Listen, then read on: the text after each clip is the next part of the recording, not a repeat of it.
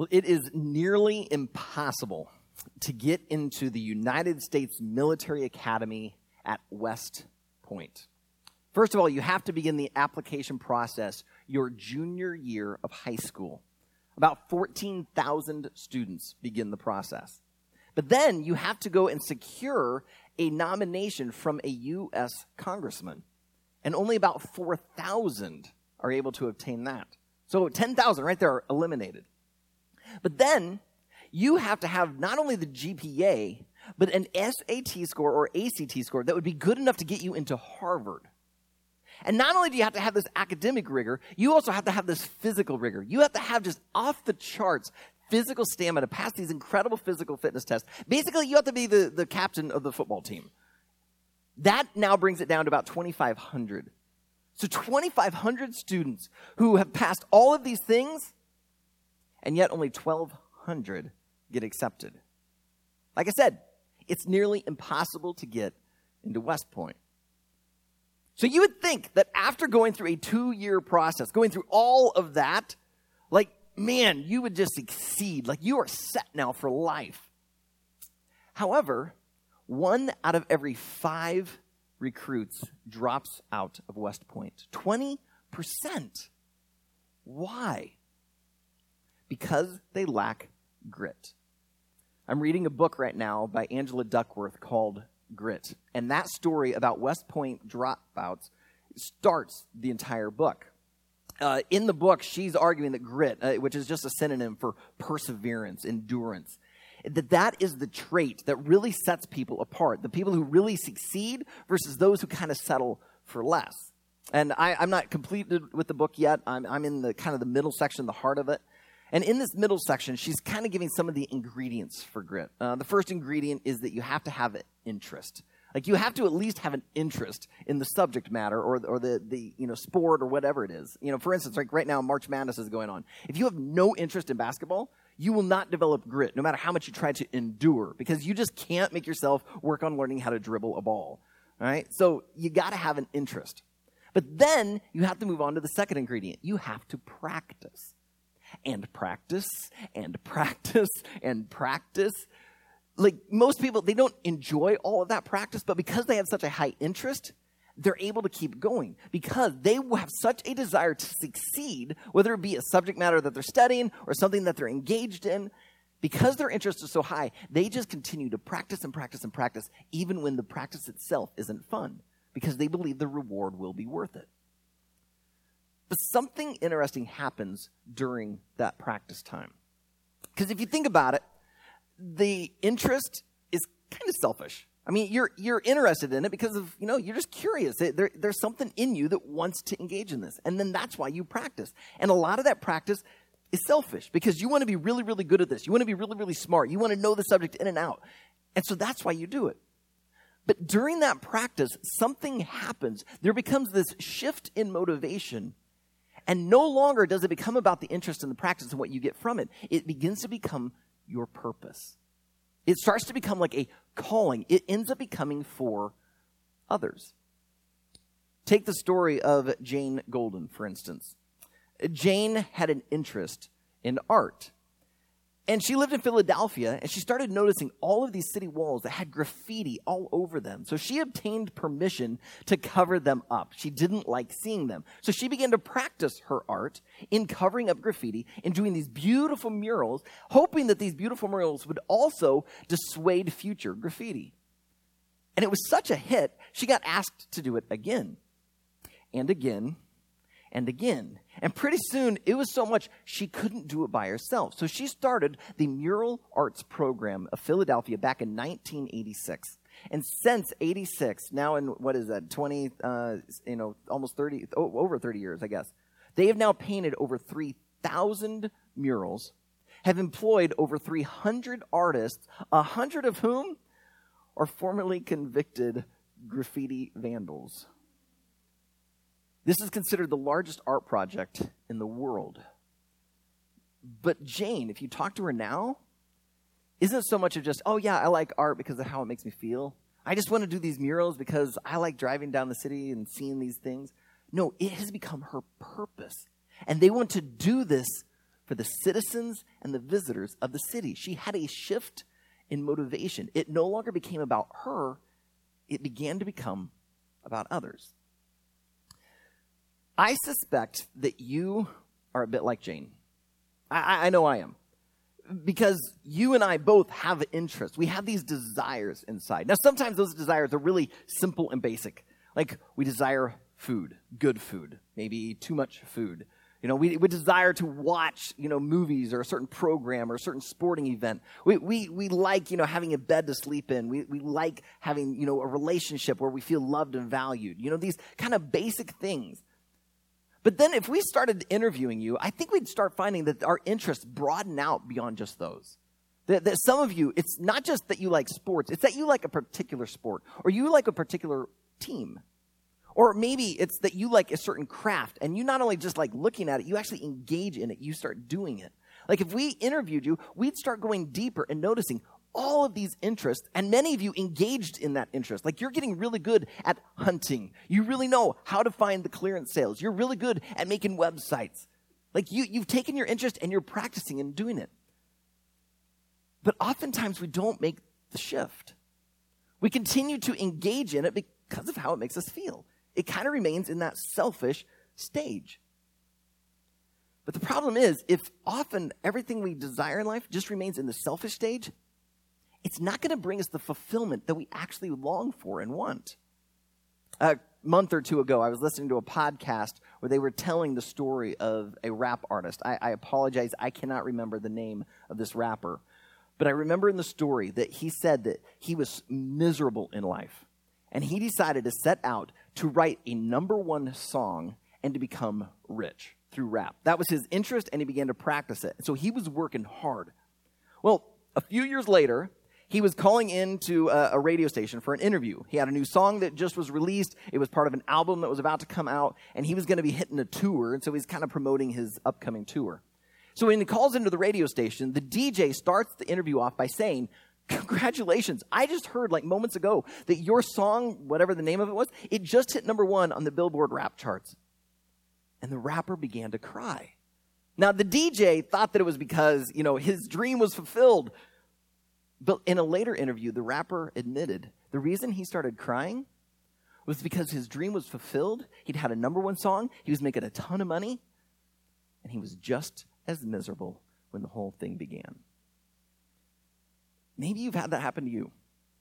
Maybe you thought, if I just achieve this, if I just get this, if I just can have that, then I'll be happy. Like if I could just get married, if I could just have kids, if I just get that certain job, if I just, uh, you know, buy that certain type of car, if I just achieve a certain level of fame, then I'll be happy, then I'll be fulfilled, then I'll be satisfied, and everything will be great. But what you've discovered is that even after you attain it, it didn't do what you thought it would. The fastest path to unhappiness is selfishness. And if you don't allow these desires to have a shift in motivation, you are down a path where you are guaranteed to run into unhappiness, to a lack of joy, and you're going to feel lost. Today, as we get into Colossians chapter 3, we're going to see Paul basically say you have to make this shift in motivation. Rather than me centering on yourself, you need to be centered on Christ. And when Jesus is your motivation, now you begin to find the meaning and purpose that you wanted. But what you're going to discover is that when you find your meaning and purpose in Jesus, not only does it begin to give you the joy that you've started longing for, you start realizing this is my purpose. This is why I was made. And that gives glory to God. And it also ends up being a blessing to others. So, as we get ready to jump into the scriptures, let's pray one more time. So, Heavenly Father, we are about to open up to your timeless word. And you wrote these words through Paul to a, a, certain group of people in the city of Colossae at a certain time in history. And yet, I believe that the truths that you embedded there for those people have resonated through time to all of your people. And this room is filled with a bunch of people who proclaim who you are, and you are the center of their lives. And so, Father, I pray that these words today would encourage them as they are challenged to step away from the things that they do in life that is just for self and begin to live in a way that's motivated, motivated by Jesus and the gospel. And it ends up being bringing glory to you, but it's a blessing to others, and it fulfills us in a way like nothing else can. And Lord, I pray for anyone here that does not know you yet, that even though a lot of this is going to be aimed at those who are followers of Jesus, I pray that they would hear something in this as well. And it would call them not to just make a shift to motivation so that they become famous like a Jane Golden or someone else, that instead their shift of motivation would become to Jesus, that you would open their eyes to the gospel and they would surrender their life to you. And so, Father, I pray that you would accomplish right now what you need to in these people, that you would go beyond my words, my, beyond my plans, and you would say what you need to to those uh, sons and daughters that are gathered, gathered today. It's in Jesus' name we pray. Amen. All right, so if you brought a Bible, open it up to Colossians chapter 3. If you do not have a Bible, uh, I would invite you to do one of two things. Either right after our worship gathering, stop at our Give and Grow table. We've got two different translations of the Bible back there. We'd love to just give it to you. Like that, that's our gift to you. We'd love to find one that you will use every day and start reading and learning and growing spiritually. Or if you have a phone, we encourage you to download a Bible to your phone. Uh, you'll see people right now pulling out their phones. Uh, you can be old fashioned like me and use a paper Bible, or you could be like up to date and hip like my wife and use a digital Bible every day. Uh, we don't care. Just get into the Word of God. Colossians chapter 3. Uh, the, today's passage, um, I actually had to memorize when I was in college, verses 1 through 17. And the reason I was able to pull it off is Leanne and I had to make this long trip. It was our first year of marriage. We were seniors in college, and we had to make this long trip together. And so on the way back, we began working on this together. And even though she wasn't in the class with me, she memorized it alongside of me. Now, she might be able to still say a lot of this to you. The good news is she helped me get 100%. The bad news is I would fail that test right now.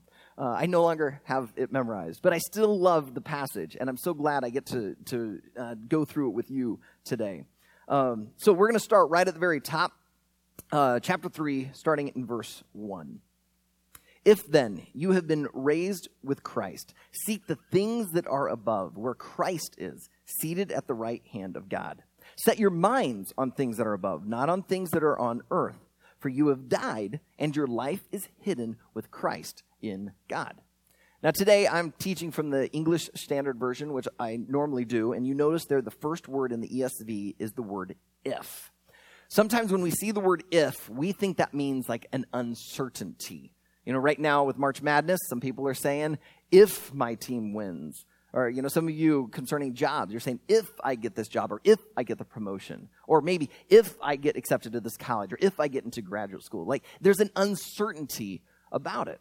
That's not what Paul is saying here. He's not talking about uncertainty, he's talking about identity. It, would be as if I said to you, hey, if you're American and over the age of 18, you have a right to vote. Now, as I'm talking to you, maybe you're in your 30s, 40s, 50s, 60s, I, I, have no question in my mind that you're over 18. So it's not that I'm going, I don't know if you're over 18. You know, like as I'm talking to you, and I think, well, you were born in Iowa, you're over 18, okay, it's a done deal. You're an American citizen, you have a right to vote. There's no uncertainty in it. That's what Paul's saying here. In fact, as I was kind of digging into the Greek this week, I, I discovered the word if isn't really there. That's why some translations put the word since. Since you have been raised with Christ. If you were with us two weeks ago as we started the book of Colossians, we saw in verse 2, chapter 1, it said that this is being written to the saints and faithful brothers and sisters. Uh, so he's writing to those who already know the gospel. So he's not saying, well, I'm not quite sure if you guys understand that. No, he's saying, since you have been raised with Christ, if you have been raised with Christ, here's now what you need to do. And this isn't just for first century Christians, this is for all followers of Jesus. So if you claim to be a Jesus follower, this is what you are supposed to do. The second part of verse 1 you are to seek the things that are above and in verse 2, he says to set your minds on things that are above, not on things that are on earth. Excuse me. We are physical people living in a physical world using our physical eyes. And so we are so often captured by the things that we see and experience. And so our minds dwell on the stress at work, what's going on in a relationship, you know, what's happening with the, the neighbors. You know, our, our minds get so caught up in the here and now that we aren't setting our hearts and minds above.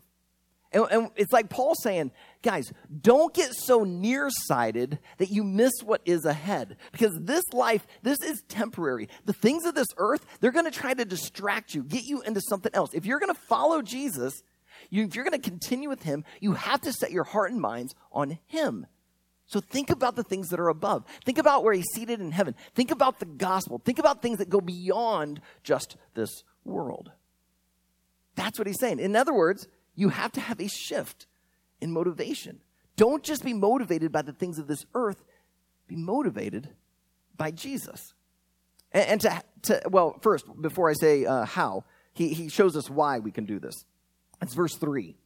He says, For you have died, and your life is hidden with Christ in God. If you go into Ephesians chapter 2, you see Paul describe someone who doesn't know Jesus as being spiritually dead. And so the idea is this is what we're going to look next week uh, for uh, um, Easter is that you were spiritually dead, but through Christ, just as Jesus was risen from the dead physically, you are raised from the dead spiritually. So if you are a follower of Jesus, the moment that you understood the gospel story and you decided to place your faith in this, you became spiritually alive, which means the old person that you were, this sinful person who was motivated by self, that person now is dead because this new person is come to life.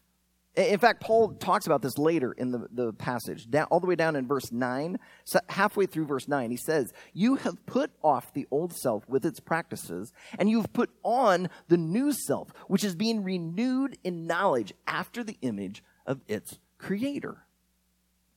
This week I learned that when Jim Henson created Kermit the Frog, the first puppet was made out of his mom's old spring coat.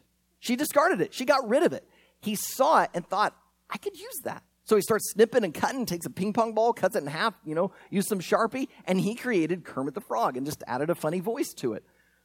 It's kind of what God did with you. Sin was ready to discard you. You were worthless. And God pulls you out and redeems you. And like Jim puts his hand inside of Kermit, God put his spirit inside of you to give you life. The old is gone, the new has come. God has a new purpose for you. You aren't supposed to be living for yourself, you're supposed to be living for Christ. That's what Paul is saying here. The, so, because you have died, you now have this new reason. There's this new motivation for living. So, Paul helps us see how this is lived out. First, he's going to help us see that there's things we have to put off, the things that were part of the selfish nature, so that we can then make room for the things that are of Christ, to be motivated by Jesus. All right, so first, the things we have to put off. Let's start with the negative. Verse 5. Put to death, therefore, what is earthly in you sexual immorality, impurity, passion, evil desire, and covetousness, which is idolatry. On account of these, the wrath of God is coming. In these you too once walked when you were living in them. But now you must put them all away anger, wrath, malice, slander, and obscene talk from your mouth. Paul is describing here what it looks like to be motivated by self. If it's all about yourself, these are the things that you will fall into. For, for instance, if you're desire, one of your overriding desires in life is sexual pleasure, then you will be not content to just wait and enjoy that with your spouse. You will go and engage in sexual immorality, whether that just be mentally sleeping with someone who's not your spouse or actually physically sleeping with someone who's not your spouse. Or the, the, the kind of the last one there in his list in verse 5. Um, uh, yeah, he says covetousness. Some translations put greed. And then you notice he tacks on there a little phrase, which is idolatry. Idolatry is this idea of setting something else up as your God instead of the one true God. And so if you, in a sense, long for money, you're, you're in a sense making money your God. And you, you will worship it by engaging in unethical practices to get it. You may actually begin to steal. You will do anything and everything you can to get the money that you think will make you happy. But what happens when you selfishly long for something and you don't get it. All you have to do is look at a little kid. Like, if any of you have toddlers, like they want to throw your phone in the toilet and you won't let them. And so they fall down on the ground, crying and screaming as if you've just ruined their lives. They throw this little fit because you won't give them what they want. You and I may not fall to the ground and, and kick and scream and, and, tears flow, but we, we have the same response. We get angry. You, you notice there in verse 8, he says, You'll have anger, there's wrath, malice, slander. Like someone's not letting you get something, you, you may say something bad about them. You, you, you, know, obscene talk. You, you can't get what you want. You start cursing. You start using language that would make your mother blush. You're like, this is, you can't get it. You want it, and it's not coming to you. And these are the things that will come out of you. That's why Paul is saying you have to have this shift in motivation. If your if your motivation is yourself, your own pleasure, this is the path you're headed down. This is what you're going to enjoy.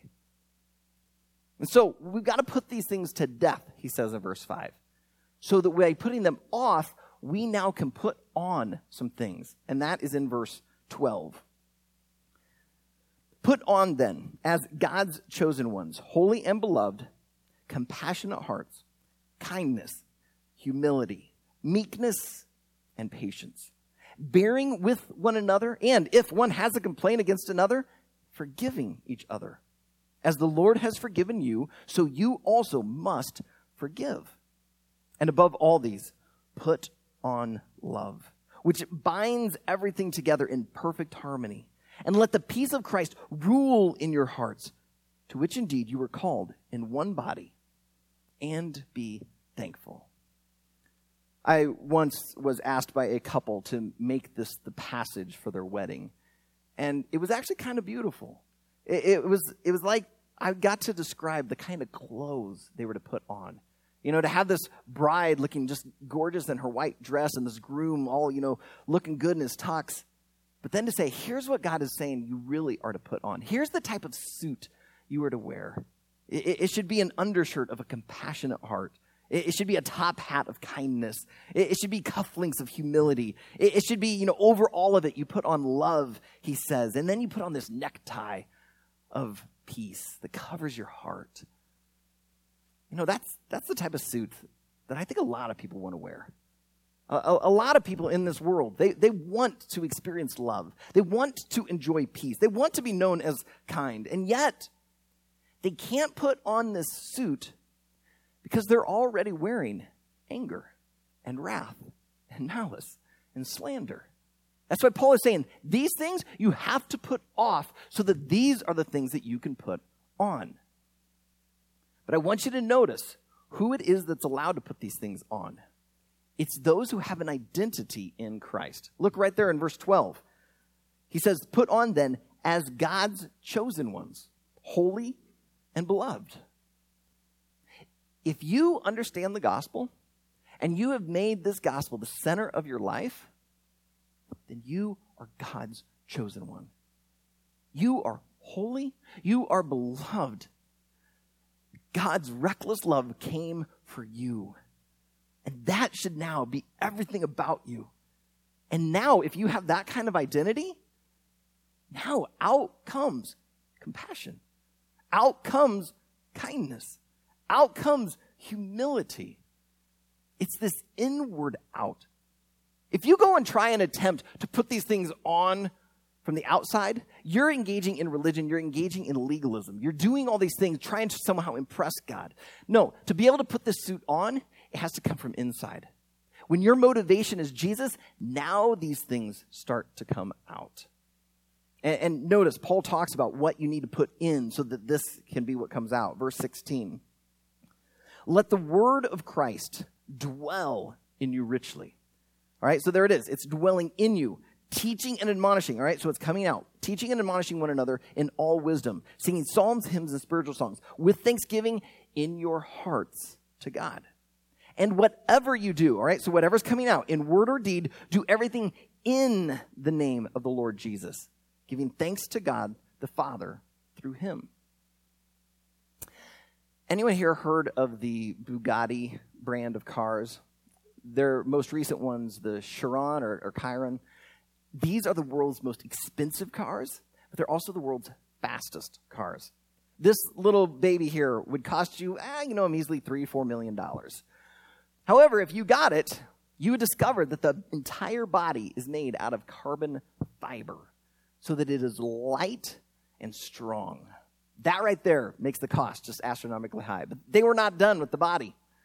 The engine is 1,500 horsepower, 8 liters, 16 cylinders, which allows it to go from 0 to 60 in 2.4 seconds.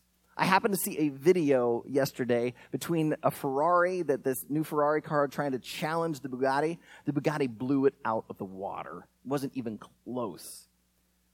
This one right here is now sets a new world record. It can achieve a speed of 261 miles an hour. Now, it actually can go faster than that.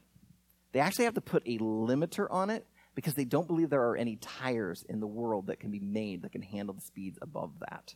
And so they don't want you going faster so you don't blow out your tires. As soon as the tires can come up to grade, maybe they'll kick off the limiter, and who knows how fast this thing can go. But I want you to imagine someone just spent $3 million to buy that thing, but it has no engine. So they have this amazing piece of carbon fiber art, work of art in their garage, but it's worthless. They can't do squat with it. So many people want to look good on the outside, and yet what they need is a gospel fueled engine. They need to be motivated by the gospel so that they can go. That's what matters. And so, what you need to do is to let this gospel, let the word of Christ dwell in you richly. Because if that becomes your identity, and now you're realizing you are God's chosen one, you are holy, you are beloved, you have been raised with Christ, because of this identity, now you can live it out. And you can begin to apply the grit needed to live these things out. I had the honor, I guess I could say, of being interviewed for a podcast this last week. Now, I'll just be honest, I didn't think the interview went all that great.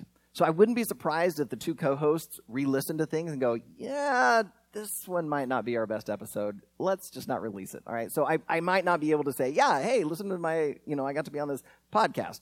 Right. They joked that they have tens of listeners. Uh, but anyway, I got to be invited to be on this.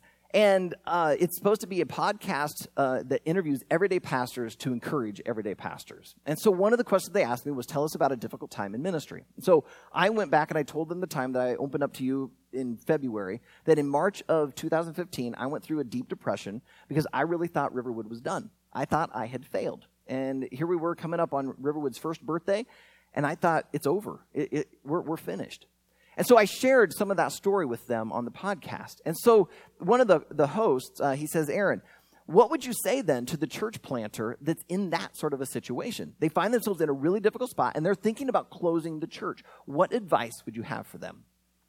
And I basically responded by saying I'd ask them, where did the call come from? What was the motivation for starting this church? Because if the motivation for starting the church was because you thought you could do it better than everyone else, or because you really wanted to stand on a stage and get validated by everyone paying attention to you, or maybe because you, you thought this your city, your, your community needed a certain type of church, like a certain brand, a certain denomination, a certain cool type. If that was your motivation, if that was your call, then you either need to repent or you need to just shut the doors down. However, if the call to plant the church, the motivation, was that God clearly called you to start it, then no matter how hard it is, you have to keep going. Because sometimes you have to go through the hardest of winters so that you can appreciate the beauty of spring. If you find yourself in a really difficult time right now, do not run to the things of self. They're going to tempt you. You're going to want to go into it because they're going to promise you a lot, but they're not going to be able to follow through. It seems like pleasure is found there. It seems like relief is over there, but don't do it. Because all it's going to do is frustrate you, make you angry, fill you with wrath. You're going to slander others. You're going to start lying. You're going to struggle. Don't go the route of self motivation. Allow the Holy Spirit to shift your motivation to Jesus. And when He is your motivation, when He is your desire, when He is why you do what you do, even in the face of the difficult things, you can keep going. You can apply grit. That's why I hope so much that your interest in Jesus isn't just that, an interest. And I hope that your faith isn't just something that you kind of practice, I hope it becomes your purpose, your call, so that you can go and be a blessing to others. Because I think that's where your greatest joy is going to be found.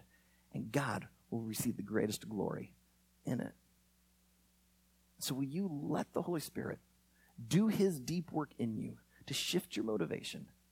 Because you've been raised with Christ. You are no longer alive for self. You now are alive in Jesus. Your life is hidden in him. You are God's chosen one. You are holy. You are beloved. And so, as God's chosen one, will you let his word, his gospel, dwell in you richly so that out of it will come kindness and compassion and humility and peace and love? Heavenly Father, I pray that you would do this deep, deep work in your church family. I pray that these people right now would have a sense of your spirit with them, saying, Here's what I want you to do. God, to, to leave the path of selfishness is difficult. To, to allow you to totally shift it over is a lifelong process. But right now, Father, I pray that you would let us, help us, give us the courage to lay down on your spiritual operating table and that you do what you need to in us. Because, God, I believe that there are a lot of people out there that are hurting and they are on that path of selfishness. And they are believing the lie that their full joy, their full purpose, their, their worth will be found in engaging in these things. But all they're finding is sexual immorality. They're finding covetousness. They're finding evil desire. And it's leaving them angry, full of wrath. They're slandering. They're lying. They're full of obscene talk. And they're miserable. So, God, I ask that you would do this deep work in us so we can go be a blessing to them and invite them to find you and follow you. I believe that is going to bring the greatest glory to you and help us find our purpose. So, God, I pray for the person here today that is struggling. And right now, you're calling them to apply some gospel grit that they would trust you, they'd be on their knees before you, and as they're on their knees, then you would advance them. Father, would you give them that courage to open up to you, to be honest with you, and allow you to do what you want in them so you can then go and do what you want through them? Father, if there's anything I have said that is not in line with your word, would you just so graciously let uh, each of us forget that? But the things that were straight from you, from your heart, would you let those penetrate our minds and our hearts? And that this wouldn't just be a sermon that we heard, this would be something that we live. So that you accomplish in us what you have set out to do. And that is to mold us and shape us into the image of Jesus. So that we will go and be that blessing this world needs to love like Jesus loved and live like Jesus lived. And it's in the name of Jesus we pray. Amen.